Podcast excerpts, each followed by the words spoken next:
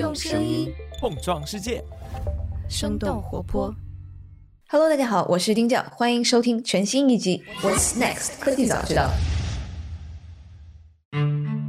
大家好，我是科技早知道的硅谷徐老师。最近极客公园的创始人张鹏和主持人施杰邀请我做了一期视频访谈，我们从人工智能这些话题聊起，但其实也有很多是在聊硅谷的文化。最近几年有少数高科技公司因为各种原因搬离硅谷，但同时这里还是不断涌现出 OpenAI、Anthropic 这样能够定义下一个10年科技走向的初创公司。希望科早的听众朋友们从我们的谈话中体会到硅谷的创业生态、创业者的信仰和反叛精神，以及多元文化和传承文化对硅谷发展的积极影响。好了，请收听。来，我们请徐老师和彭总和大家一起打个招呼。世杰你好，张鹏你好，大家好，大家好，欢迎来到极客公园的开始连接。那我们就开始，首先我想问一下，因为现在距离 ChatGPT 发布已经200多天了，首先我想问问徐老师，你观察过去半年来硅谷的创投圈经历了什么？首先从一个人工智能的角度来讲，这不是说是就最近大半年才红火，人工智能已经被关注了至少是5到10年的这么一个，但是真正的让大家尤其是创业者或者说是投资人 all in，所谓的 all in 就是像比如说有一些比较知名的投资机构他已经说了，我现在只投资那个人工智能 AI 的东西。当然了，你再怎么 all in 也不可能100%，这还是有一些那个 degree， right？ 但是我能够看到一些比较知名的投资机构，它就基本上只投 AI， 这个还是蛮大的一个区别。这个区别也不是说是去年11月底 OpenAI 的 ChatGPT 出来以后，马上也是过了大概3个月。然后这些 VC 在不断的思考，不断的在看这个当前的创业者的状况，然后他们得出的结论。然后过去几个月我觉得没有什么改变太多，最关键的核心的一点就是这个 ChatGPT 或者这一代的生成式的人工智能确实是给大家带来无限的一个想象空间，就是很多以前很难去自动化的事情，现在因为这个模型有自己的推理能力，或者说开始有推理能力比较确切的讲，然后让大家觉得以前很难去自动化的东西现在能够自动化，对吧？但是真正的要把这些自动化的事情给落地，还是有一些时间要走的。一个是基础模型，我们说的 Foundation Model 其实还有提高的空间， ChatGPT 很不错， GPT-4 也很不错，但是你说他要他去做一些精准的，不管是编程也好，或者说是做一些推理也好，其实你要去做到一个让商业落地的地方能够去做得很好，那我觉得还是有些差距。所以说我是觉得这个基础模型的提高还是有空间，但对于商业这一方面的或者 To B 这一方面的，即使没有一个 foundation model 或者基础模型的一个差距，假设是说，那你要把整以前的一套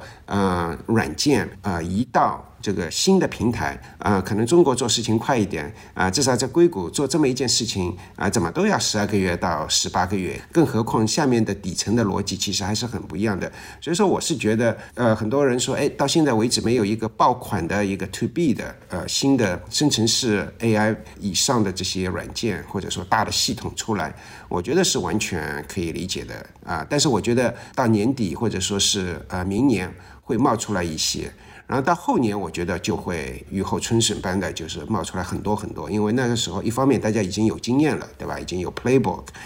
另外一方面我觉得还是依赖下一代的那个 foundation model 使得这个精度、准度、推理能力进一步往上走，所以说我们还是需要一点点时间，我觉得。我比较好奇啊，就因为刚才我们提到创业氛围，徐老师，你观察到的硅谷的这个创业氛围，半年来或者尤其是到这几个月，你感觉是比较冷静、比较平静的，是吗？就硅谷有没有不冷静的时候？我觉得不冷静是人性的一部分，每一次有一个新的浪头过来，大家都是会不冷静的，这是很正常的，总会走过一个曲线，对吧？就是说一开始特别的热，觉得这个新的技术可以改变一切，而且是马上就可以改变一切。后来发现，哎呀，这个技术成熟度还需要一点时间，或者说我自己去用这个技术也需要一点时间，对它的期望值就大大的降低啊，降低到谷底。但是如果这个技术真正是能够起到一个比较把人类的数字化进程往前推的话，那后来也是会逐渐啊，甚至于超过以前的期望值。我觉得 AI 这一块，在我过去将近10年看这个技术，我是觉得一直是属于一边是过热，一边是过冷。为什么这么说呢？同时过热，就像 ChatGPT 出来，大家基本上创业者每个人都开始要想，哎，我怎么朝这方面走？这个你说是一定是 make sense， 或者说一定是正确吗？不一定。但是我觉得还是过冷，还是没有看到它，对这个社会。可能在并不是很遥远的未来，会大大改变我们生活跟工作的。其实很多人已经感受到了，但是对绝大多数人，他们可能还没有感受到。那其实我觉得彭总也可以讲一讲，因为前段时间，尤其是 ChatGPT 刚刚出现的时候，很多人评价说这个是属于 AI 的 iPhone 时刻到了。但其实现在我们会觉得这个理解可能有一点点的偏差。彭总给大家解释一下为什么。刚才就先承接一下徐老师刚才说的这个冷静不冷静的问题，就是特别认同，就是创业这件事儿，就是同时过热和同时过冷，然后能做出一个了不起的变化，往往就是在这种非共识的环境下，才能诞生真正了不起的革命。所以就是你看每一波长出优秀创业者能创造了不起的故事啊，创造一个了不起公司的时候，它一定不是都是个共识，就大家集体在过热。大家集体在冷静，那肯定不对，那一定是有一部分人在非常兴奋，然后有一部分人好像很冷静，但是可能那个兴奋的那群人最终他赌对了，他信的东西对了。所以其实如果回到创业啊，或者说我觉得不管是在硅谷还是在中国，其实创业者很多东西是相通的，就是不冷静是创业者的天分，过于冷静的创业者是很难的，就最好就别创业，对吧？但是呢，这个回归现实呢，是在你做事儿的过程中的这个你应该有的方法。所以我觉得最早的冲动都是一定是看到一个科技变化带来的这个可能性，然后让你很兴奋。但最终呢，我觉得可能你怎么把事实现是要冷静的，一步一步的尊重科学、尊重科技的发展规律的去实现。上次我跟这个徐老师聊，我觉得印象很深，他其实跟我们讲了很多你看到的那些很炫酷的东西，其实他背后经历了什么，对吧？就这一点我就刚才咱们讲为什么说 iPhone 时刻啊，那你 iPhone 你看是咱说哪个时刻，对吧？ iPhone 2007年发布的，包括就是在那个时候iOS 系统开始脱离 iPhone 的每年更新，开始持续迭代。那这些事儿每一个时刻都是所谓的 iPhone 时刻，看我们怎么定义。那我是觉得比如说 ChatGPT 确实让我们看到了一个AI 在 2.0 的这个状态下带来的一些不一样的能力，然后这个能力给了很多想象空间。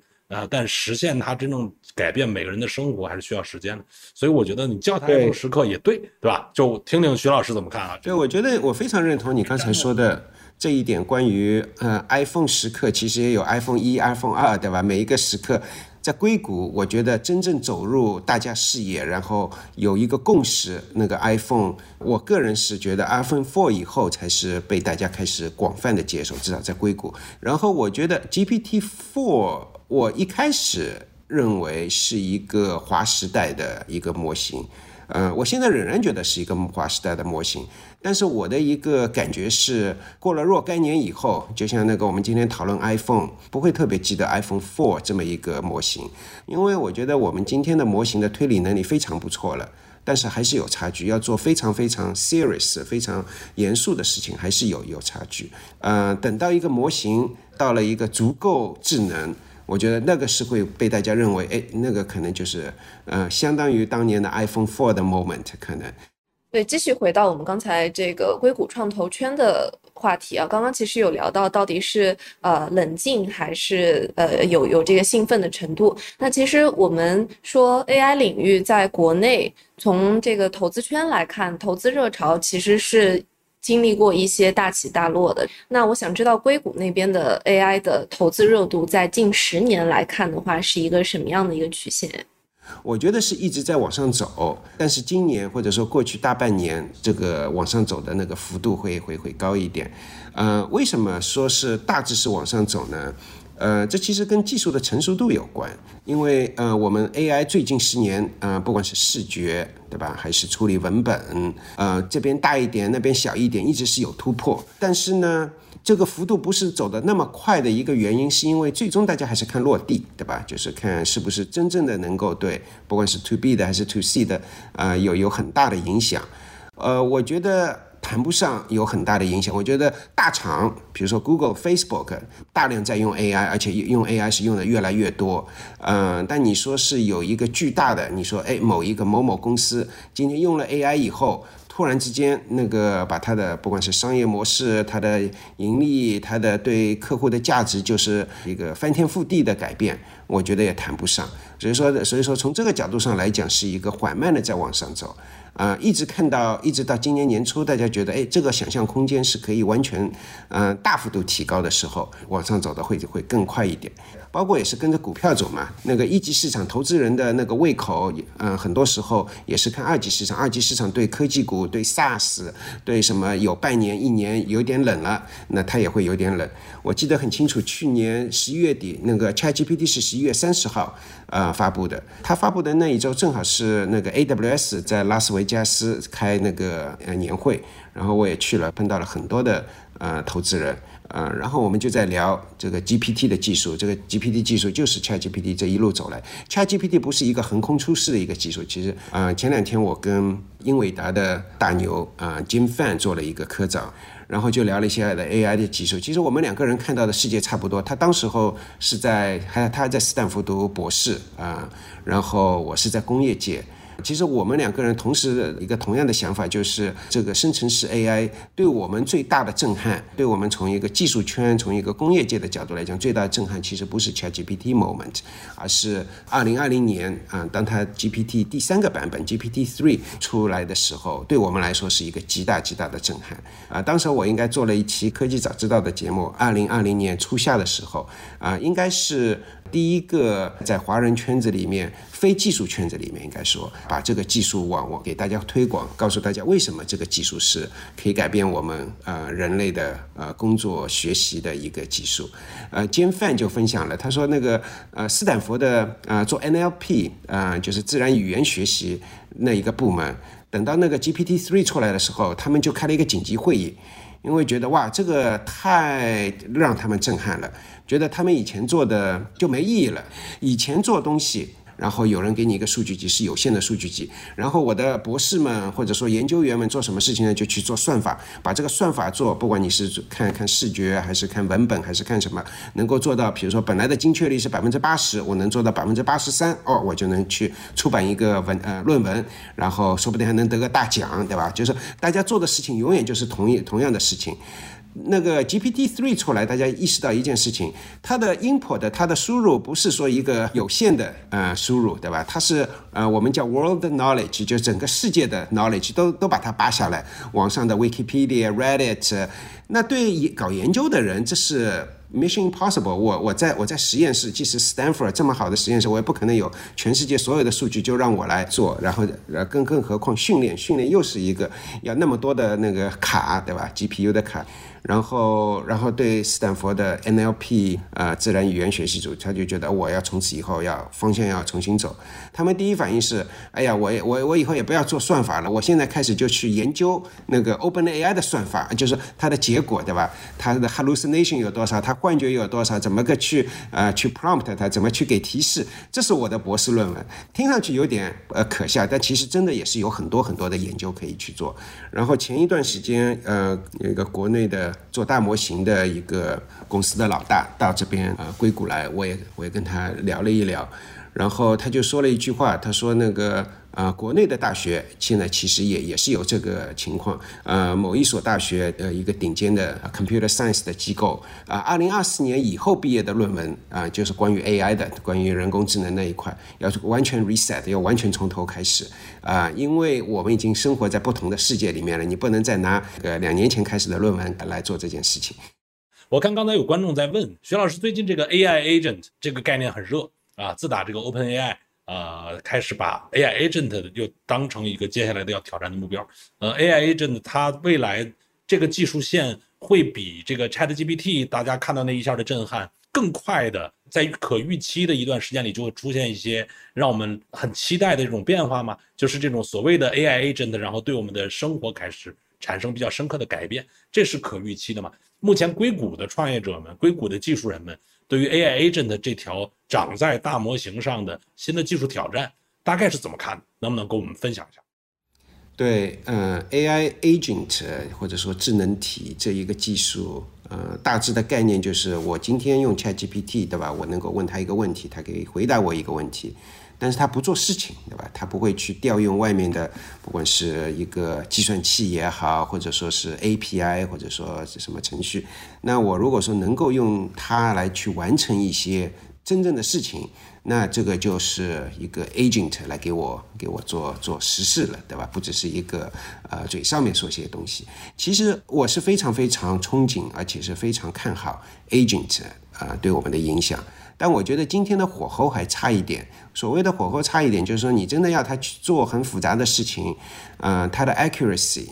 或者说是精度还是差一点。那你可能做一个玩具玩一玩，哎，这个东西做一个演示很不错，我相信今天你能够看到很多很炫酷的 demo，但是你如果真正要落地，要对精度比较高的一些软件也好或者怎么样也好，我觉得还是有差距。这里面我觉得最重要的至少7-8成是其实是基础模型还有待提高，然后另外的一小部分是我们怎么个去用它，怎么去把它放在有用的地方去落地，这个也是需要一点时间打磨，但是我觉得这是次要的，我觉得主要还是基础模型这就是我刚才说的嘛，就是基础模型已经是让我们 ChatGPT 出来横空出世，然后 GPT-4 都是让大家很惊艳的，但我觉得我们还在等待下一代并不是说创业者需要等待或者投资人需要等待，因为很多事情你都要现在开始做起来但是我觉得真正让我们看到就是绝大多数人能够感受到，哇，这件事情这个软件是搞了半天是智能体在后面在做，那个东西是智能体后面在做，我觉得可能还是要等下一代，但我相信下一代会有比较大的一个突破。我觉得最近在国内因为也有很多优秀的技术人，大家在探讨 AI Agent也给大家分享一下就是从我接触的国内的 AI 相关的技术人的圈子，大家其实现在也都有一个很重要的观点在如果说 ChatGPT 大家之所以兴奋是因为你看到了 AI 突破了你想象的上限的能力对吧，你会发现他写的这个东西能这么像人，或者说他竟然有这样的能力，可以写莎士比亚的对，你可以模仿莎士比亚去，你觉得超越你想象的上限了，这是 ChatGPT 给你带来的震撼。但是当我们进到 AI Agent， 也就是他要帮你真正的自动驾驶的去完成一个任务的时候，其实是考验 AI 的下限，就是它的下限的稳定性。所以这两件事已经带来了很大的差别，它的难度就在于比如说你偶尔一个孩子说了一句特别经典的话，你觉得这个孩子很棒，但你不能说那这个孩子已经可以当创业者当 CEO 了，他还是个孩子对吧，但你要让他哪怕是一个员工，他都应该有他的下限是稳定的。现在呢就是在 AI Agent 的这种他的目标要让他能够去解决问题对吧，能够自动驾驶而不是 Copilot， 那这个时候呢可能就非常考验他的下限。所以看起来好像就是从一个大语言模型到 AI Agent， 但这个东西对于技术的考验是非常非常难的，就像自动驾驶为什么从 L2 到 L4 到 L5，这个其实是非常非常难的可能也在面临这个问题，所以也非常同意这个徐老师的观点，我觉得可能不能那么期待马上就能天翻地覆，但是这个大进程我觉得会逐渐发生还需要一些火候。对，那我想问一下徐老师，就是说硅谷的这个投资圈对于 AGI 的态度怎么样？因为我其实上半年做了一些采访，发现不管是创业者还是投资人，大家都在喊信仰 AGI， 要通往 AGI。这个我觉得是非常 controversial， 非常具有争议性的。具有争议性的原因其实很简单，就是大家对 AGI 的定义不一样。如果你是问 OpenAI 的 CEO Sam Altman 他的定义，我不知道他最近有没有定义过，但是他在大概1-2年前吧有个定义大概就是说相当于一个 average human 的一个智商如果你是问 Elon Musk，他的定义最近在 x.ai 出来的时候，他有一个讲话，他是希望那个 AGI 是意味着能够发现下一个牛顿定理，对吧？我忘记他的原话是怎么讲的，反正大致意思就是这样子。那我觉得这个 AGI 的那就比较远了，我相信我们今天那个远远没到。但如果我们回到就是说之前大家公认的或者说 Sam Altman 对吧 OpenAI 的老大他的定义的话你如果是问我的话，我的这个观点可能激进一点，我是觉得已经到了，他已经有了足够的学习能力。然后刚才张鹏你说了，你说的很对，一个是上限，一个是下限，你不能说是他今天能够做了高考的题目，或者说是什么考试的题目做的80分90分，他就是一个很好的研究生了，因为他时不时还会说一些小学生的话。但为什么尽管如此，我仍然认为这个 AGI 已经到了。GPT-4 出来的时候，其实我写了一篇公众号的文章，我的公众号就是硅谷云。我在那个硅谷云上面写的那篇文章里面，我的观点是这样子的：我同意他经常会回答一些问题，像小学生这样水平，但其实人类也差不多。如果说 Sam Altman 是说是一个正常的人类，我觉得正常人类就是这样子。我们不管是做决定也好，说话也好，有的是有意识的，有的是无意识的，其实没那么理性，没那么成熟，对吧？所以说你说我要去跟什么比，你不能说跟一个正常的人永远是在最好的状态去比。前两天还有一篇论文，这篇论文还蛮好玩的，说那个研究 GPT 模型，说 GPT 模型有一个阿谀奉承的一个现象。我觉得是，但是人类没有嘛，人类没那个阿谀奉承，可能比他那个情况还严重。我之所以觉得我们今天到了 AGI， 这个观点可能是相对极端，但是我是坚持这是正确的观点了。但是我并不是认为 GPT 的模型好到哪里去，我刚才已经说了，其实我觉得模型还要一代两代才能让我们觉得，哎，这就是一个改变世界的 moment。但是我觉得人类如果是跟人类比，人类也没好到哪里去。我们人类对模型太苛刻了，有的时候我觉得，我是说在比较的时候啊，对吧？当然我们是需要抱着一个苛刻的态度。从一个科技业界的人士来讲，我觉得这个苛刻其实是一个好事情。我看到直播间有个观众提的问题，可能大家还是对硅谷的融资环境包括投资圈比较好奇哈。比方说他说如果是针对具体场景应用的一个 AIGC 的一个项目，那会不会因为它的天花板比大模型低，投资人就不感兴趣不会投，会有这种情况吗？以及我也很想了解一下硅谷的投资文化是什么样子的，会不会因为那个天花比大模型低就不愿意投？这个我觉得不存在，因为说老实话，大模型也就几家，对吧？我们的10个手指头完全能够数清楚。在硅谷是这样，在硅谷是这样，中国把脚都算上，现在还数不过来。对，这个我觉得你说的是对。我有一次看到，那个100多个，然后每个名字都非常漂亮，然后做开源模型的有不少，但即便如此， Llama 2 发布以后。我不能说是把这个整个开源的完全统一了，但是大家逐渐在往这一个 Llama 2 这个模型在靠。所以说即使把开源的算进去，就是说大家都在用的开源算进去，然后那些大模型其实也就几家。今天我们那个 VC 对吧，投资机构是数量远远比大模型的公司多得多。那我刚才已经说了，有些 VC 或者说顶尖的 VC 都已经说了，我现在只投 AI。 那你说你不投大模型你投什么？肯定是有大量的在看应用，这个不管是商业 2B 软件还是 2C 软件。对，我上次去美国整体的感觉也是这样吧，就是真正在美国大投资人还要去探讨说我还投哪家做大模型的，可能就基本这个话题已经很难继续了。因为在美国这个就这些家里边已经很少有人再去 challenge 说我有一个新的公司要去做这件事儿。但是比较多的反而是有也有，但非常少，可能就是说对1-2个手指头。对，就是而且它会怎么样就是也不确定。当然我们也期待里边有一些新的技术范式能够出来，它走跟Transformer 甚至都不一样的路径，那就是更了不起了。但总体来看呢，反而是在应用侧我觉得现在是大家看的比较多的。至于出手多不多呢，这个可能到今天还看不太出来，因为一些早期的项目啊，投资人投完了也不会那么早说这个也得等他们跑出来你才能看见。在中国呢其实也是这样，我觉得目前在国内的对于大模型领域的早期的投资也跟前几个月那么火爆，大家所有人都在看，然后很担心错过那个状况会有所不同，总体开始走向冷静了。核心的 player 也逐渐涌现了，甚至我认为这个中国这100多个大模型可能到明年你能剩下20个就挺不错的了，就还在更新还在迭代还在成长，那已经很了不起了所以它一定会有一个缩水的过程。但反过来在应用侧呢跟美国的情况不太一样，就中国的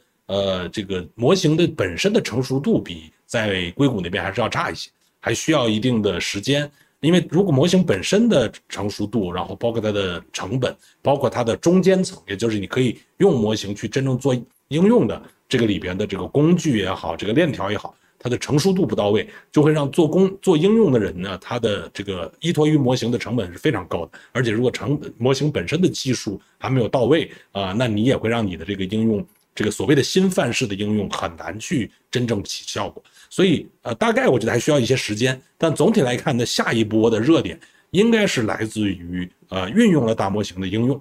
这个呢，刚才这个徐老师也说，可能得到年底。我觉得在国内我们最近聊了一圈，大家的感觉是可能要到明年的春天，可能就会看到一些这样的让大家比较兴奋的所谓的依托于 AI 新范式去做的一些比较创新的应用。它至少是有趣的，至少让你觉得是跟原来不一样。至于它是不是未来就颠覆，那还远远不好说。大概可能是这个情况。彭总，你之前有一个特别好的观点，我觉得可以给大家讲一下。你说其实你观察下来，比如说硅谷的投资逻辑和国内的投资逻辑不太一样，比如说你有一个 what how why 和 why how what 的理论啊。这个我觉得先听听那个徐老师吧，就是其实徐老师应该在那边，我听的这也是我当时这个跟一些硅谷的创业者去聊的时候，我的一个直观感觉，我觉得这个感觉可能样本的原因啊不一定准确。我说说这感觉，徐老师做一下点评，这是不是体现了就是硅谷的创业的文化啊，创新的文化的这个一些独特性？因为我在国内呢，一般我这个因为公园也既是个创新者社区，其实也会做一些早期的投资，去支持一些这个非常早期的创业者。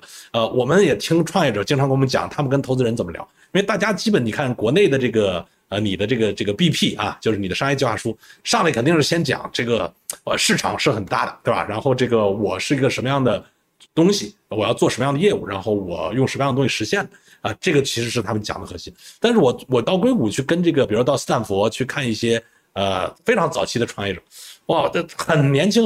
他上来会先跟我说，哎，我有一个 mission， 或者说我有一个 vision， 我认为这件事儿下一代的交互要变化，我认为下一代的社交要变化。你能感受到他好像是被某种东西驱动的。他先给你定了一个 why， 我为什么要做这件事，因为我看到了啥，我想象到了啥，然后他还会跟你讲说我会用什么样的东西尝试这个创新的去解决它。所以这个 how 就是先讲 why 再讲 how， 最后呢你才会去尝试思考它这个到底是个啥，对吧？它是个社交的平台呢，还是一个AI 助理呢？就我觉得到那边去跟早期创业者聊，大家好像这么聊天。但是反过来呢，可能在国内呢，你得先告诉我你做的是什么东西，你再证明一下你凭啥能做，对吧？至于你为什么要做这件事儿，我们假设认为就是你就是希望创业成功呗，我不太关心他那个原生的那个点。这个是我可能一些直观感觉啊，不知道从这个徐老师这边来去看，是不是在硅谷那边大家喜欢上来先讲个目标，就自己内心的东西。我补充一句啊，因为我之前跟创业者聊的时候也有一个定义，我觉得跟彭总那两个逻辑有点像，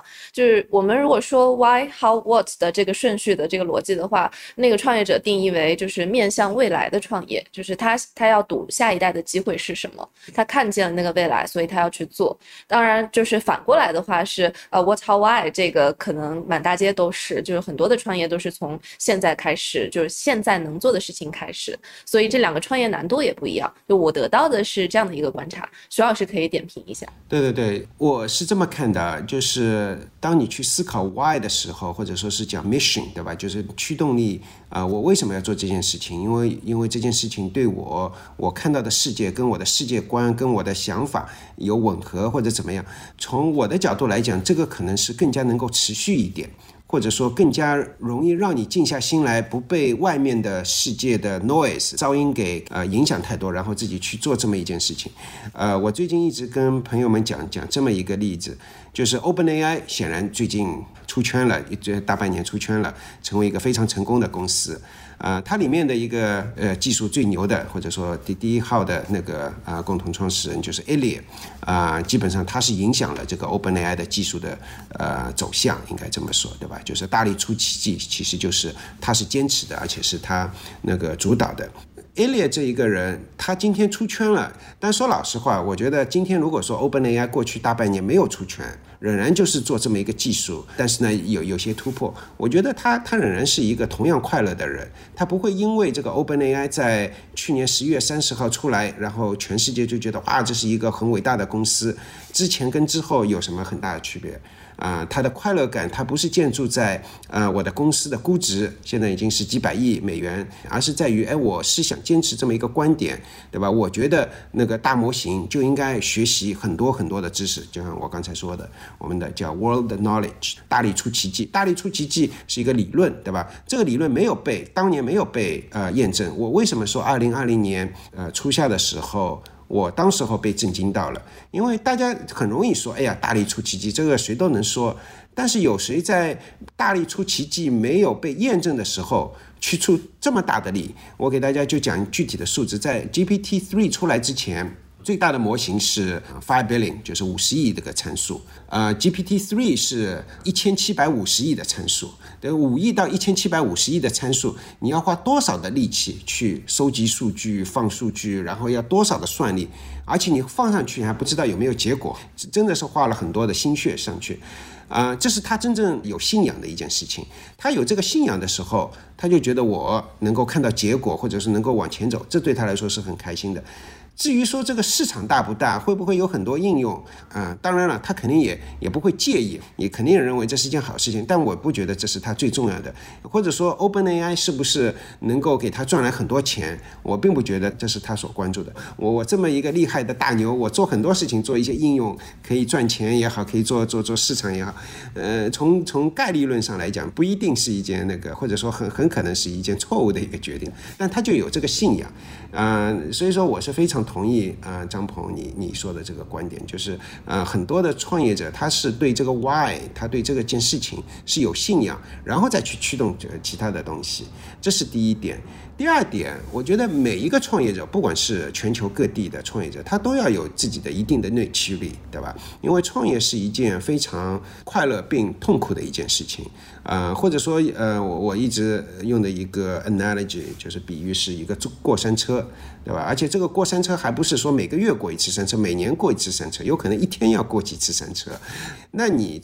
如果说没有一定的内驱力，没有足够的内驱力，其实很难去做，因为这个太让人绝望了，对吧？就像 OpenAI 其实有至暗的时刻，它的第二版本 GPT-2 出来的时候，他把这篇论文送去那个发表，被人家那个拒绝了，居然，因为所有的这帮人都是博士，都是之前在研究机构出来的，对吧？都是对这个是非常敏感的，对他们来说这件是一个很天大的事情。所以说你如果没有一定的那个内驱力，你有自己的信仰，很难走。但是呢，每一个创业者他的内驱力可能不一样，有的人是对 why 是一个内驱力，有的人就是对市场的大小也是一个内驱力。我以后做成了一个独角兽，我上市也好，我怎么样也好，我退出了，这也是我的内驱力。硅谷的很多的内驱力，它不能说跟钱没有关系，但是跟钱那个退出的钱或者说估值啊、市值啊的关系没那么大。相对来讲，有些创业者那个内驱力就是说，我要把这个公司做成一个多大的公司，这是我的内驱力。我并不觉得这两个哪一个是好，哪一个是坏，但是很不一样。相对来讲，硅谷的那个内驱力多元一些，有的是觉得，我比如说做一些有些创业者做的事情啊，这些事情是解决他自己以前碰到的问题，对吧？这还不是改变世界啊。像 Mark Zuckerberg， 他做这个脸书的时候，就是为了自己的 dating， 这也是一个内驱力。对吧？像伊隆马斯克基本上从一开始就是要改变世界，90年代初就觉得这个要做一个电车，即使是大家已经是 almost 已经被证明了这个电车这东西效率不高，效果不好，有很多问题，但是他就觉得我就是要用能够再生的能源去做这么一件事情，这就是他的一个信仰。所以说我觉得内驱力可以是多元的，有各种各样的原因，并不是说某一个因素是好，但是呢，当你在讨论 why 的时候，跟讨论市场价值的时候，背后显示出来的一个点就是说，当你讨论 why 的时候，你的那个内驱力可能是非常多元的，但是你在看市场的时候，那个相对来讲单调一点，对吧？这个单调不一定是件好事，也不一定是件坏事，但是是比较单调一点，这个是我所观察到的。同意啊，我也觉得就是why how what， 对吧？就是这个 why 其实就是为什么要干这件事嘛。这个里头也可能是因为我就信 AGI 要到来，也可能就是我就是要做一个世界级的公司，我就非常 enjoy 这一点。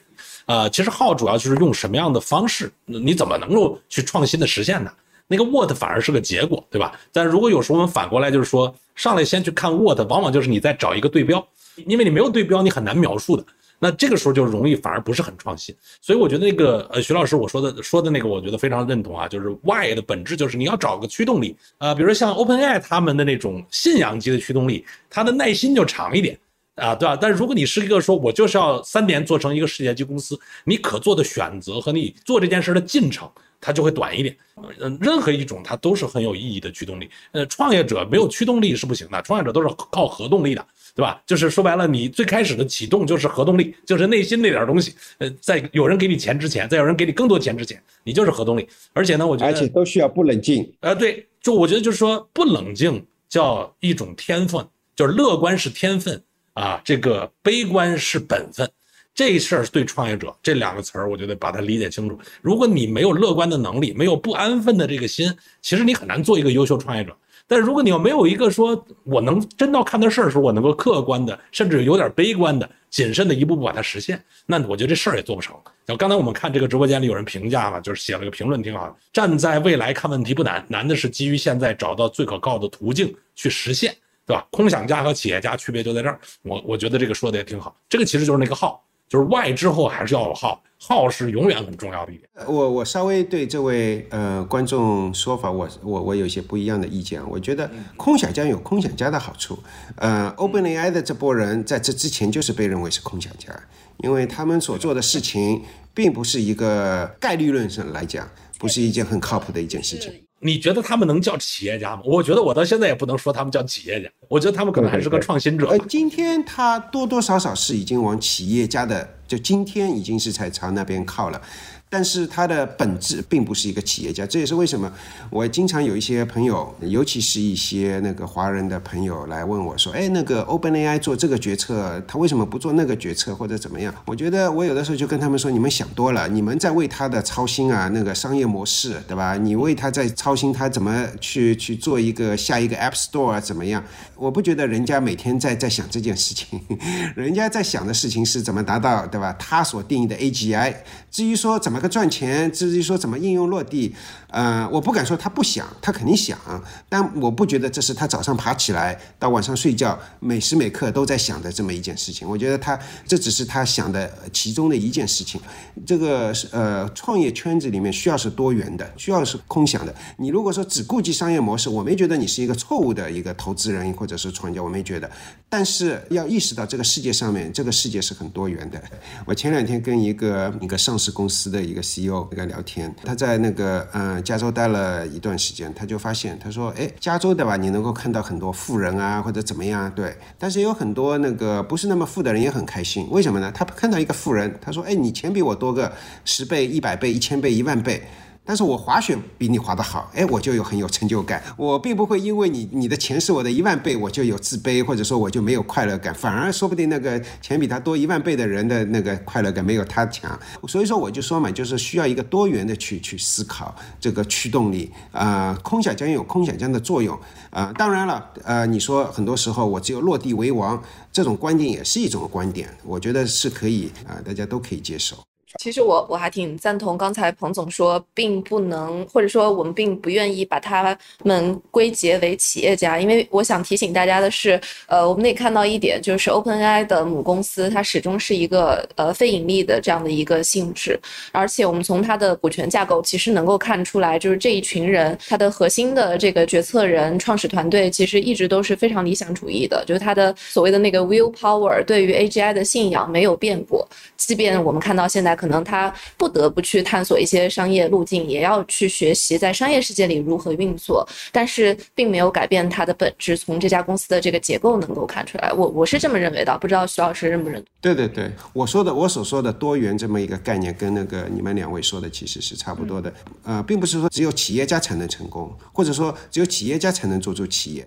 对，就是我们有的时候就企业家想成企业家的人太多，但实际上呢，我觉得就是那个 why 要多元。我觉得你说那句话我特别赞同，是就是那个驱动力要多元。如果我们所有人的驱动力都是说，哎呀，我要挣钱，我要作为下一个张一鸣，我要做下一个扎克伯格，首先这个几率是很低的，那你这个全世界不可能同时出这么多，对吧？然后第二呢，就是说那你也很可能这个事儿你并不是真正的快乐和有足够长期的能够坚持。你像 OpenAI 的创新，就是它首先创新了一个任务，就是这个大力出奇迹这件事，没有人曾经想过我要这么干，或者说没有从商业价值上面敢这么做。然后他通过他设定了这样的一个任务，他去践行了这个任务，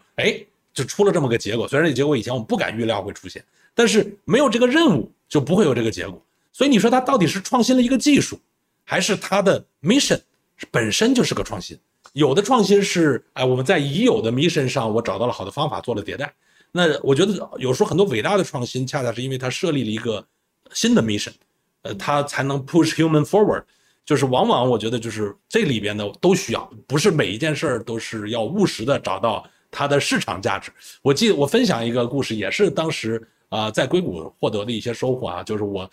当时那个 LIGO 实验室，就是加州理工的 LIGO 那个引力波拿诺贝尔奖的那个实验室，我记得大概是18年左右的时候吧，18年还是19年，可能是应该是18年啊，或者是17年。我当时有一些企业家朋友，我们就一起去了，当时他们还挺开心的，说你们是来的第三波人啊，第三波企业界的人，说第一个是贝索斯，第二个是扎克伯格，说你们竟然是第三波到那边去。我说他们来都要干嘛呀？我以为他们要这个技术看到什么价值了。他说不是，就跟你们一样，就是好奇。那时候他还没有得诺贝尔奖，他是刚刚发了那个引力波的发现的论文，那我们就到那个实验室去参观了。然后他就说他们也都是出于好奇，就他就说其实现在好多人问我们这个引力波到底有啥用，然后他给的回答我觉得到今天我的印象很深。他说这件事在今天我也不知道有啥用，但就像比如说100年前200年前我们说有电这么一个东西，有电磁效应这样的一个东西，在那一瞬间他可能是不太知道有啥用，但是今天我们会发现没这东西是不行。那你说这些科学家这些做研究的人，就他们是拿什么驱动呢？他们可能就是站在人类已知和未知的边界上去做一些了不起的事儿，这是他的那个 why。那他可能永远不是企业家，但它可能特别有意义，就是人类往前走去依靠它。所以我觉得越多元越好，对吧？也不是这个世界创业者就是唯一伟大的人，我觉得有很多了不起的人都存在。我想就着这个多元的驱动力去深入的问一下哈，因为徐老师提到其实在硅谷这个创新创业的驱动力是非常多元的，我想知道这个跟硅谷的创新文化和整体的创业环境有没有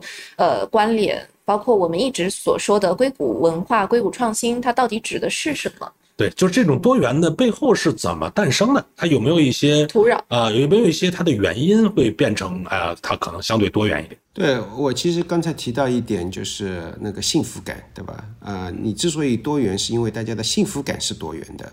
有的人是账上的钱多，对吧？有的人是下面管的人多，对吧？有的人是因为我做一件我自己很认可的事情，至于说结果怎么样很不重要，或者不能说很不重要，就没那么重要。那在硅谷你看那个本来就是当年的西部世界，然后都是一群有反叛精神的，就是说所谓的反叛精神就是说我其实可以过不错的日子，但是我就是喜欢折腾，至于说折腾是不是有钱更有钱或者那不一定，但是我就喜欢折腾，我就喜欢这个过程。我觉得这个精神是一个愿意去尝试一个未知的一个世界，从这个过程当中得到幸福感。因为我周围太多的朋友从那个科技公司的高管出来自己做，其实都有苦哈哈一面的。对，早期的 OpenAI 的创始团队不很多都是来自于大厂放弃了天价的年薪嘛？我其实想问徐老师的是，你觉得比如说 OpenAI 它是一个典型的硅谷式的硅谷文化的典型，硅谷创新的典型吗？我们刚才说到多元，我不敢说它是典型的吧，其实有很多，但是我觉得是其中一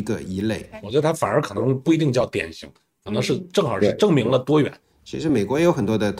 创业者投资人，他的想法跟中国的投资人创业者也一样，这也很正常，对吧？但也有不一样的，而且你也不能说哪一个更加好，反正我觉得最终大家都是在做自己觉得自己相信的事情，然后都有还能够走这条路那我觉得就很不错了。那我们很好奇，在硅谷大家现在怎么看 OpenAI 呢？都很羡慕啊。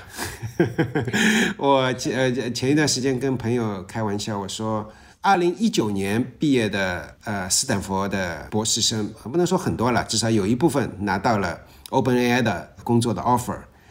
我的理解是绝大多数人都把它给拒了。到2020年开始，大家都愿意去了。到今天，我相信很多斯坦福毕业的最优秀的学生都愿意去工作。这主要羡慕的是他的人才高地，对吧？他现在是一个硅谷最高的人才高地，可以这么理解吗？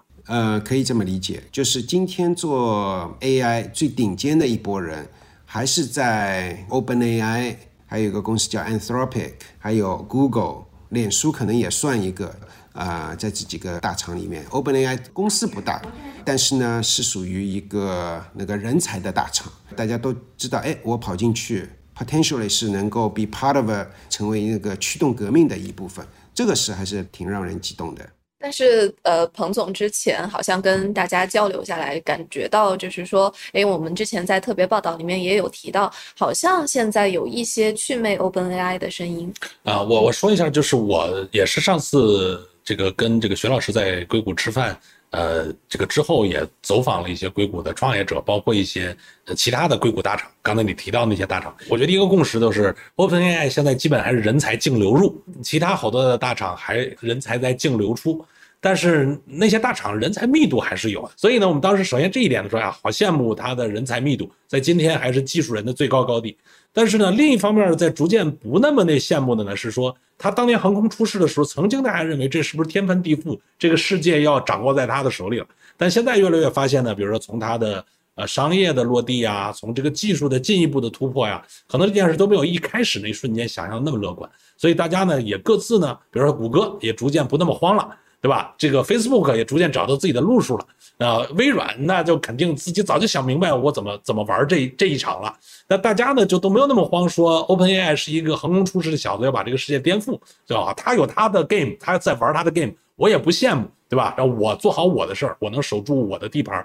甚至在我的地盘上找到创新的点。就是大厂之间的这个最早的恐慌期和慌乱期过去了。所以我们说的这个祛魅呢，就是不再觉得 OpenAI 是个孙悟空，一下就要打翻天庭，而是感觉反正这个知道他的有东西很强，但是他也不至于把我打翻在地。我不知道这个感觉，徐老师怎么看啊？是真实的一个感觉？这有可能的，因为一件事情，大家如果说是知道他很厉害，但是都不知道用什么途径去追他，这是令人恐惧的一件事情。然后今天大家知道大力出奇迹，对吧？需要大量的算力，大量的数据。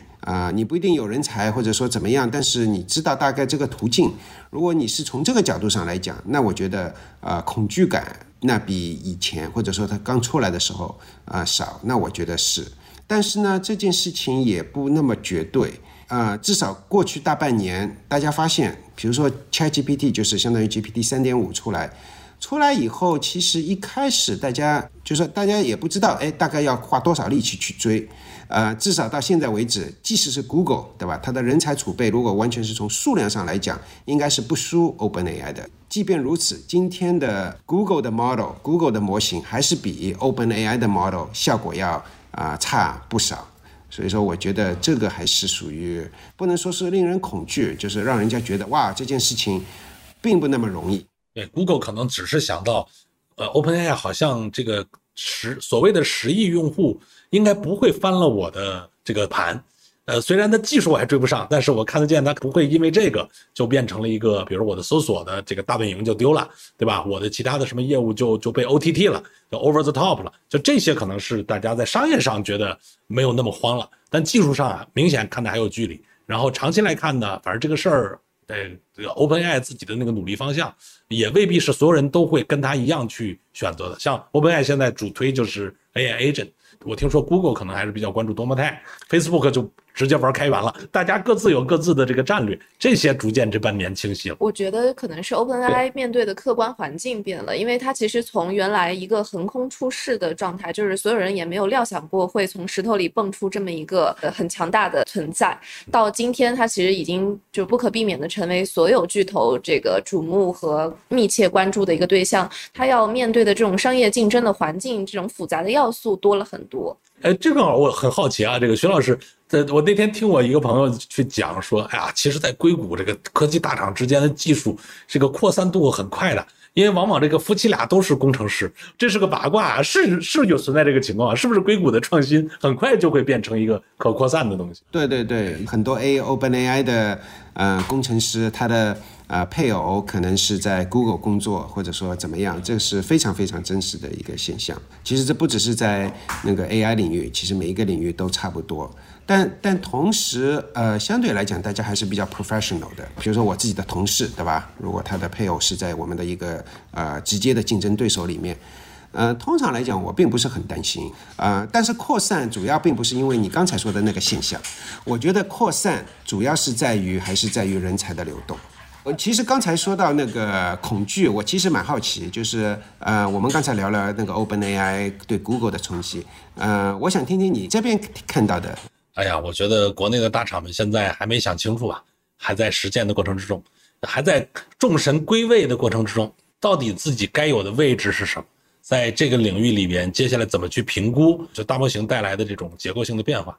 也确实是，如果你只站在今天的这个技术状况上去看的话，可能大厂们看了看也觉得没有颠覆自己太多东西，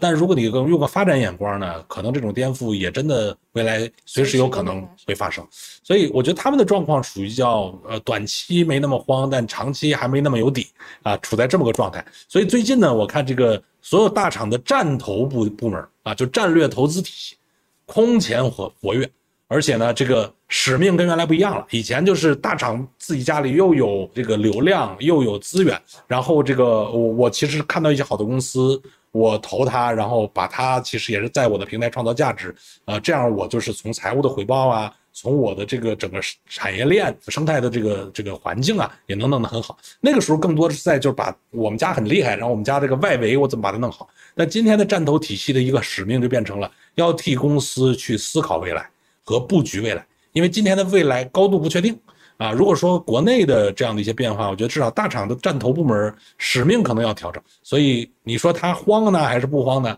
我觉得短期不慌，长期还是慌的，因为到底咋样，没人能那么确信。我想接着问一下徐老师，因为我们刚刚聊到这个人才的流动其实是最令人恐惧的，也是这个最会带来变数的。那你观察到的这个硅谷的人才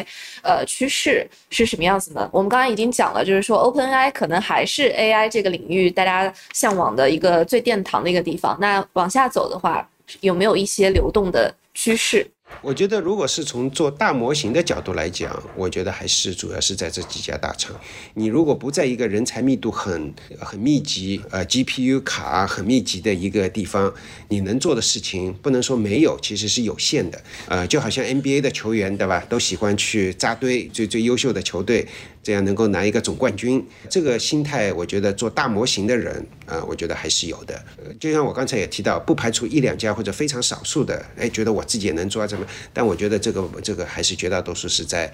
大厂。但从长期来讲，我说的长期是3年5年这么一个机会。我觉得还是有大量的这些做大模型的人会溢出到不是那个模型大厂。但如果你是看今天或者说在今后几个月，确实是8-90% 吧，可能做大模型的人都愿意在这几个大厂做。那我很好奇，比如说今天想要做大模型创业，我觉得彭总可以先来讲一讲，一会儿徐老师也加入。你观察到今天想要做大模型创业要面临的这个创业条件啊、融资估值的逻辑以及挑战方面，可能跟过去的时代会不会有一些不同了？我觉得准确点说就是运用大模型吧，去做一些创新啊。就大模型创业，我觉得这个真的属于少数人能做的，因为你说我们要自己训练一个基础的大模型，这个成本都算得过账了。我记得当时听王小川给我讲的吧，说是1亿参数是3万人民币吧，所以你算一算，你要训一个1750亿的，越大越贵，上涨成本越高，而且你还往往不是一次。你可能要多训几次，那你的钱又要往上涨，所以这个能去拿到这么多钱，并且还有这个能力，用更少的钱把这做好，其实太考验这个技术能力、融资能力、你的 credit，创业者的背书、投资人的认可，这个我觉得确实是很少的人能做。但是你如果说是我要投入到这个 AGI 的浪潮啊，就像刚才徐老师说，徐老师认为 AGI 其实已经来了啊。我稍微保守点，我至少认为曙光我也看到了。这个东西的取决于我们对 AGI 怎么定义啊。但不管怎么说，就是 AGI 这个词儿不只是 AIGC， 它其实是 AGI 这一波技术的变革，确实可能会给创业者带来一波新的机会。如果从我的视角去看呢，我觉得它有点像今天可能是个08、09、10年的样子，但它肯定没有到2011年的样子。就2011年，就是在移动互联网的时候啊，比如字节跳动2011年的，然后美团在2011年左右就是打赢了那个千团大战，然后开始往前去走。就是这些东西其实都是在那个时候突然进入了一个物种大爆发，然后很多有价值的移动互联网公司大概都是11年、12年、13年那几年就去爆发了。就我们能去猜想的是说，今天可能还不是一个大模型已经很成熟，工具的链条中间层都非常成熟，非常可用，你只需要由对场景的理解，你运用大模型去做范式的革命，去做创新，你就可以了。那今天可能大模型本身还没有到这个状态，所以在今天我觉得很多的应用大家去尝试做一个创业的项目，或者我做一个新的东西本质上你很难预计说我这个就是下一个字节跳动，我就是下一个微信，这个我觉得都太难了。但它确定能给你带来的可能就是一个经验，就你下场 play， 你能够积累一些 lead time， 也就是说你有一些提前的认知，就你会等待那个所谓的2011年的到来，你一定是最早对这事儿有感知，且你最早能行动，且你最早能在里边犯最少的错，把事情做对的那群人。所以今天的所有的人，包括我觉得就是说创业者投你的时间，投资人投一些钱去支持创业者，可能买的都是这个 lead time，不是真的在下注，这就是下一个伟大公司，因为技术还本身不 ready， 这个底层还不 settle， 没有足够的 settle， 所以这个时候你去弄，只有少数人可以端对端的，我既训大模型又要做应用，那这样的人太少。所以对于创业者来讲，或者说广泛投资的投资人来讲，可能今天还不是那个最好的时候，但是对一些有 vision 有决心的人，今天已经可以下场 play 了，因为他是能赢得一些东西的。这是从国内我看到的现象啊，也听听这个徐老师分享一下硅谷是怎么样。对，我觉得这个timing 或者说时机是不是好，我其实认同一半，就是说完全有可能你今天不是最好的时机，但是呢，你这个 lead time 是，就是你走在这个时代的前面，对吧？你对它的认知，你培养一些东西，是有帮助的。但是也有一些领域，其实今天已经成熟了或者到了。一般是怎么样呢？就是说刚才我们已经说了，模型的能力，如果说是一个横轴的话，看这个模型能力，反正是越强越好。另外一个，如果说是纵轴的话，我是去看它对于这个结果生成的结果，就是偏差正确答案的容忍性，我们对它的容忍性，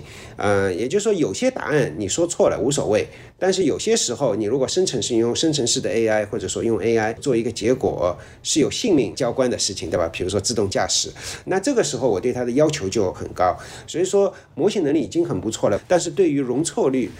要求比较高的，那今天还没到，但是对容错率要求相对比较低的，其实已经到了，我们已经看到很多的。但至于说容错率比较低的是不是能够给你赚很多钱，那又是另外一回事情了啊。当然还有几个轴，对吧？不只是这个横轴跟纵轴，还有就是商业价值、那个融资的、说故事的空间，那都是不同的纬度去看这件事情。跟国内的投资圈的朋友聊下来，还是基于我们国内现在的整体的我们说基础模型的能力来讲，可能大家出手确实还比较少，因为觉得可能就还不成气候，可能要晚一些，因为对投资人来说他还是要算那个回报嘛，可能这个时机还得要再养一养。对，这前面就是我再插一句，其实就跟我们今天前面提到的，你什么事情都是去这么去机械的去算回报，有的时候是正确的，有的时候是不正确的。你按照这种方式，你是算不出来 OpenAI 这样的公司，但不代表你的做法是错误的，对吧？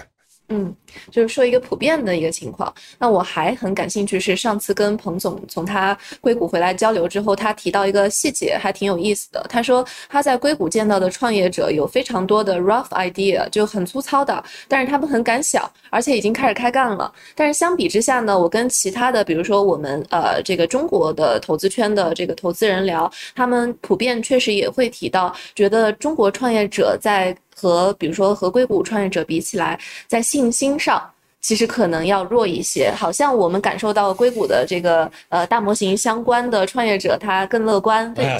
这个我得替创业者说句话啊，这个投资人说中国的创业者想象力偏少，这件事儿主要我觉得跟投资人有关系。咱们首先不拉踩啊，就是我觉得中国也有非常多优秀的创业者啊，长在中国的这样的一个环境里，硅谷也有很多优秀的创业者，它包括这种多元也在有它的环境。其实说白了，就是我中国也有很多很敢想的创业者，我接触过非常非常多。你甚至当年的张一鸣、王兴，今天我们都公认他是了不起的创业者，他在最早期也是个非共识。也有很多投资机构没投他嘛，就是我觉得往往可能国内是这个一个综合的环境啊，造成了这样的一点的这个东西。就是我觉得其实这个徐老师说的更多元的驱动力，然后其实他也需要匹配一个更多元的投资人，是吧？就是我前两天就是我刚才说的那个上市公司的 CEO 跟我说，他说那个他去跟投资人说，对吧？你们要怎么样要有想象力？那个投资人说，我可以有想象力，但我背后的 LP 没有想象力怎么办？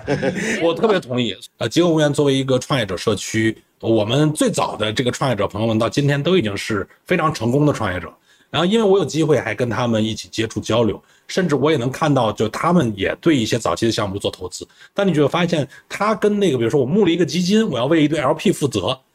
这就不一样了，因为他是更自由的，他可以由着自己的性子去支持他认可的事情。我觉得中国可能需要的是我们上一代的优秀的创业者啊，他可以换一种方式，不去重新走他当年经过的路，因为那个时候只有这种市场化的一个父母成一个基金，基金是本质上是为 LP 的回报来服务的。个人的投资经理，他的合伙人再浪，他最终有那样的一个目标。但是，比如说，如果他是一个创始人，尤其是在一个创业公司的早期啊，有真正的 founders 创始人去支持创始人，就是他们能去理解那个多元的驱动力，他们能够在那个时候不去机械化的计算一个模型，而是对某一件事儿的 passion 在起作用，他在传递他们对这事儿的这个热情、对创新的兴趣和他们的能力，包含他们的钱。那我觉得这件事呢，我认为在中国会发生的，它只是需要时间，它需要上一代的这样的人进入这样的状态。我其实现在已经看到了一些已经退休的，对吧？上一代的优秀创业者，他们本质上就在投一些看起来有点浪漫的这样的这个项目，就是咱们这个浪漫加引号的，就是说看起来好像不像一个正常的投资机构会投的项目，但是他们觉得这个事儿他愿意支持，他觉得有希望啊，就他认同这个 mission 或者是这个 vision。这个徐老师可以去讲一讲，比如像 YC， 对吧？就是 YC 它的诞生，它并不是上来就是我募一个基金啊，我要投天下最好的项目，它其实更像一个学校在传承一些东西。可能这种东西也得到创业者的这个社区或者它的这样的一个群落，到了一定的规模和到了一定的程度的时候，它就会涌现出来，它就会发生啊！我不知道我这个理解对不对啊？觉得张鹏，你刚才说的这个，你用的一个词"传承"，其实我觉得这个词是非常精准的去阐述了这个硅谷文化的至少一部分。你不要说 YC 对吧 ？YC 诞生了很多很优秀的公司，先不要说 YC， 就是那些今天的巨厂、大厂 ，Google、Facebook， 其实都是当年。也是有一定传承的，很多人可能不一定知道 Google 一开始的那个天使投资人里面有 Jeff Bezos， 就是亚马逊的创始人，今天的 Meta， 过去的脸书 Facebook， Mark Zuckerberg 他一开始拿到的钱也是一开始他去找Reed Hoffman， 但 Reed Hoffman 他当时做了一个 LinkedIn， 觉得稍微有一点点 conflict interest， 把他去给了 Peter Thiel， 然后 Peter Thiel， 我不知道他今天可能还在董事会上面，反正就是持续的帮助他。所以说，你想这已经算是几家那个大家耳熟能详的最大的几家厂其实都是还是靠传承，有上一代的创始人不只是给钱还给资源，在他们没有。很清楚会成为下一个 Facebook、下一个 Google 的时候，给这些帮助。我觉得这些其实是并不是从一个商业，或者说纯商业的角度，商业可能有一部分，但是有很多还是一个传承的这么一个因素在里面。终于这个非常具体的定义了一下硅谷创新文化哈。那我有一个问题特别想在尾声的时候问一下两位前辈老师吧。对，我觉得首先我看见评论里面有人可能是我们科技早知道的粉丝朋友们，第一他还不知道极客公园是什么，我希望一会儿彭总是不是可以给我们科早的朋友们来介绍一下极客公园到底是什么，这是第一个问题哈。第二个问题是，其实两位都是经历过好几波技术范式革命的行业老人了，我很想听一听从你们眼中就是你们怎么理解技术范式的这个落地，以及就是经历了这几轮周期之后，你对于这一轮的这个创业者有什么有效的建议的吗？就有一些过来人的话想要说给他们听啊，我希望用这个话题来收尾好吗？我光想着给这个让极客公园的同学们去关注这个徐老师，我忘了今天还有很多徐老师的粉丝可能还之前对极客公园没有足够的了解啊。怠慢了，介绍一下，极客公园是国内的这个创新者社区啊，2010年就成立了，所以完整的见证了上一个移动互联网的大浪潮啊。当年这个最早也是有点像这个在美国的那个在硅谷很流行啊，就是经常大家会有一个找个地下室，大家就一起讨论一些东西，很像在车库里创业那种感觉。但我们在2010年呢，就那个时候就经常每个月有很多的这种线下找一个地下室，大家就一帮做应用的，做这个移动互联网应用的产品人们，大家来去探讨啊。当然那个时候就有很多传奇的人就都在这里边了，包括什么王兴啊、张一鸣啊、雷军啊。当年其实他们也就是个非共识啊，就是在外边出去也没什么太多人觉得他们能很厉害的。他们就是在那个最看不懂的时候，反而我们是一个小圈子。那后来呢，你发现这群人都变得很厉害。那极客公园呢，一直呢就是每一波技术浪潮都关注这个创新者，所以他这个核心的使命是生生不息地发现优秀的创新者，成为他们的伙伴啊。这个其实是作为一个创新者社区的一个定义啊。那当然有，因为有这样的一个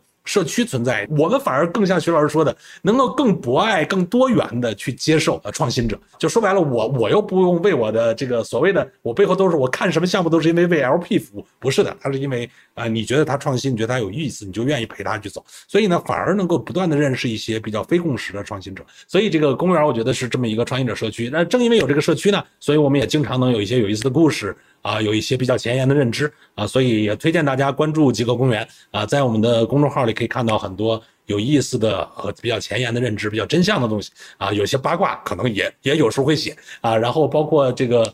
魏老师他们经常做的开始连接的直播，哪怕你不是说我是科技圈的，我觉得你都应该关注开始连接，因为它会有很多科技圈的话题跟更多人相关的话题啊，就是能带给大家。我跟徐老师特别聊得来，我觉得我们的粉丝也应该。大家都挺聊得来的，所以这个对，我觉得刚才像这个徐老师我们关心的那个问题嘛，也就是说就是在这一波的创业里面，因为其实我觉得咱俩岁数差不多啊，我跟徐老师岁数差不多，就是被年轻同学们都说我们都一说前辈，其实我们都觉得说我们老，但确实我们经历过几轮的变化啊。这个可能徐老师在硅谷也经历过好几波了，就是每一波新的变化。我们既然很确定它会是一波变革，那这个时候要想做点事儿，有什么值得注意的？我们面对的是一个想在这波 AGI 的浪潮里面做一些了不起的事儿的人，他们应该关注些什么啊？有什么样的经验可以分享给他们？我觉得创业也好，投资也好，总归是两种，这两种不能说哪一种对哪一种错，但是自己要有一个是跟着风，对吧？大家都觉得哎呀，这个 AGI、AIGC 或者说 Generative AI 是一个很红火的东西，我就要跳下去。我觉得这是一种做法，但另外一种做法就是用自己的认知去，对吧？就是哎，我到底解决什么样的客户的问题，或者说解决一件什么样我认为是很有价值的一件事情，需要一些 independent 或者独立思考能力。我觉得独立思考能力对创业者是蛮重要的，但是也有不独立的，然后去跟风，然后在好的时间融资融到了，在好的时间又把它退出来，这种也有。因为我们讨论的今天的话题可能更多的是硅谷，或者说是比较多元的一种看法。从这个角度上来讲，我个人的一个看法是，对一个 mission你需要非理性。我说的 mission 是非理性的意思，就是说你要相信 AIGC 生成式的那个人工智能是会大大的改变我们的生活工作方式，而且在不远的将来。我说的不远将来大概是一个5年，也许是10年。但是你怎么去做这件事情，有的时候是需要一些独立思考的。这独立思考有几个原因是非常重要的。第一个，如果所有的东西大家都是，就像我们刚才说，有很多事情是非共识的。如果你做一件事，大家都是有共识的。事情，其实你成功几率并不大。这么说吧，如果说我看到大家都公认这是一件好事情，那我基本上肯定是不会去投资的。但我觉得大家不认可，或者说很多专家不认可，我反而觉得这是一个必要条件，不是一个充分条件。当大家都认为这是一个很对的事情，我觉得这世界上或者说硅谷的历史上，好像从来没有一次有一个公司特别成功，就是因为他做了一件大家都认为是正确的事情。我觉得这个几乎是不存在，所以说需要有一些独立思考能力。第二个，很多事情都是有周期性的，经济不好了，大厂那个开始裁人了，那就意味着未来就会有好的日子，这永远是有周期的。尤其是硅谷，就像刚才那个主持人也说了，我从那个2000年那一波的 dotcom 的 crash。到2008年经济危机，到这一波去年或者说去年开始的这一波，其实是很多大厂 lay off， 当中小的其实不计其数，或者说一直是在有，但是大的可能在硅谷能够不断被大家提到的或者认知到的，我觉得已经有3波了，对吧？去年如果要不是这个 AI 这一波不能说及时的挽回，但是是让这个去年的那个不景气现在开始又稍微景气一点，可能现在会更不景气。这3波其实我们看到的是同一件事情。by the way， 2008年相对来讲是对华尔街的影响大一点，对硅谷相对来讲影响小一点。然后，但是不管是大跟小，我觉得其实都差不多，就是你就看到。不理性的人，对吧？就是觉得你不管投什么，只要是跟这个领域，就当年 dotcom， 你把公司名字改成 dotcom， 就一下子你的估值跟市值就能够有很大的那个飞跃。这个就是一个非常不理性的这种事情，看到了你就知道，马上就会有周期，下行周期就会出现了。因为这个世界上的事情永远是一个相对来讲是有点钟摆，对吧？第三个最后一个点，我想说一下，不管你今天是在好的时间还是不好的时间，其实。硅谷要不是这一轮 AI 的原因，其实投资啊或者说怎么样，其实并不是一个很好的局，包括现在大厂仍然在不断的那个裁员。不管你是认为这是今天是一个好的时节，还是哎呦今天我去融资，只要是做 AI 的东西，只要是做生成式 AI 就很容易融到钱，都不要被这个假象给迷惑。其实跟我前面说的第一点独立思考能力还是蛮有关系的。我去年有一个那个课代表立正有一个采访，就是说我就提到一个观点，当时候 OpenAI 还没有把 ChatGPT 出来，所以说当时候硅谷弥漫的还是一个相对来讲比较悲观的，或者说是在一个下行的，你看到投资人的兴趣越来越少，创业的机会越来越难。但我觉得越是这种时候，其实越是一个从某种角度上来讲是一个很好的时间，因为你这个时候创业，你招人比以前容易一点，对吧？以前你去挖一个人，你去找一个人，人人都是天价，对吧？现在那个大牛都可以能够找得到，所以说有很多时候当经济是下行的时候，是一个创业的好的时间。反过来，如果说是你融资融得很容易，哇，不管是有名的基金、一线基金愿意给你多少钱，给你多少，我觉得多半没有什么好事情。至少我看到的，我真的肉眼看到，或者说是我参与，我觉得绝大多数时候，当你融到很多钱，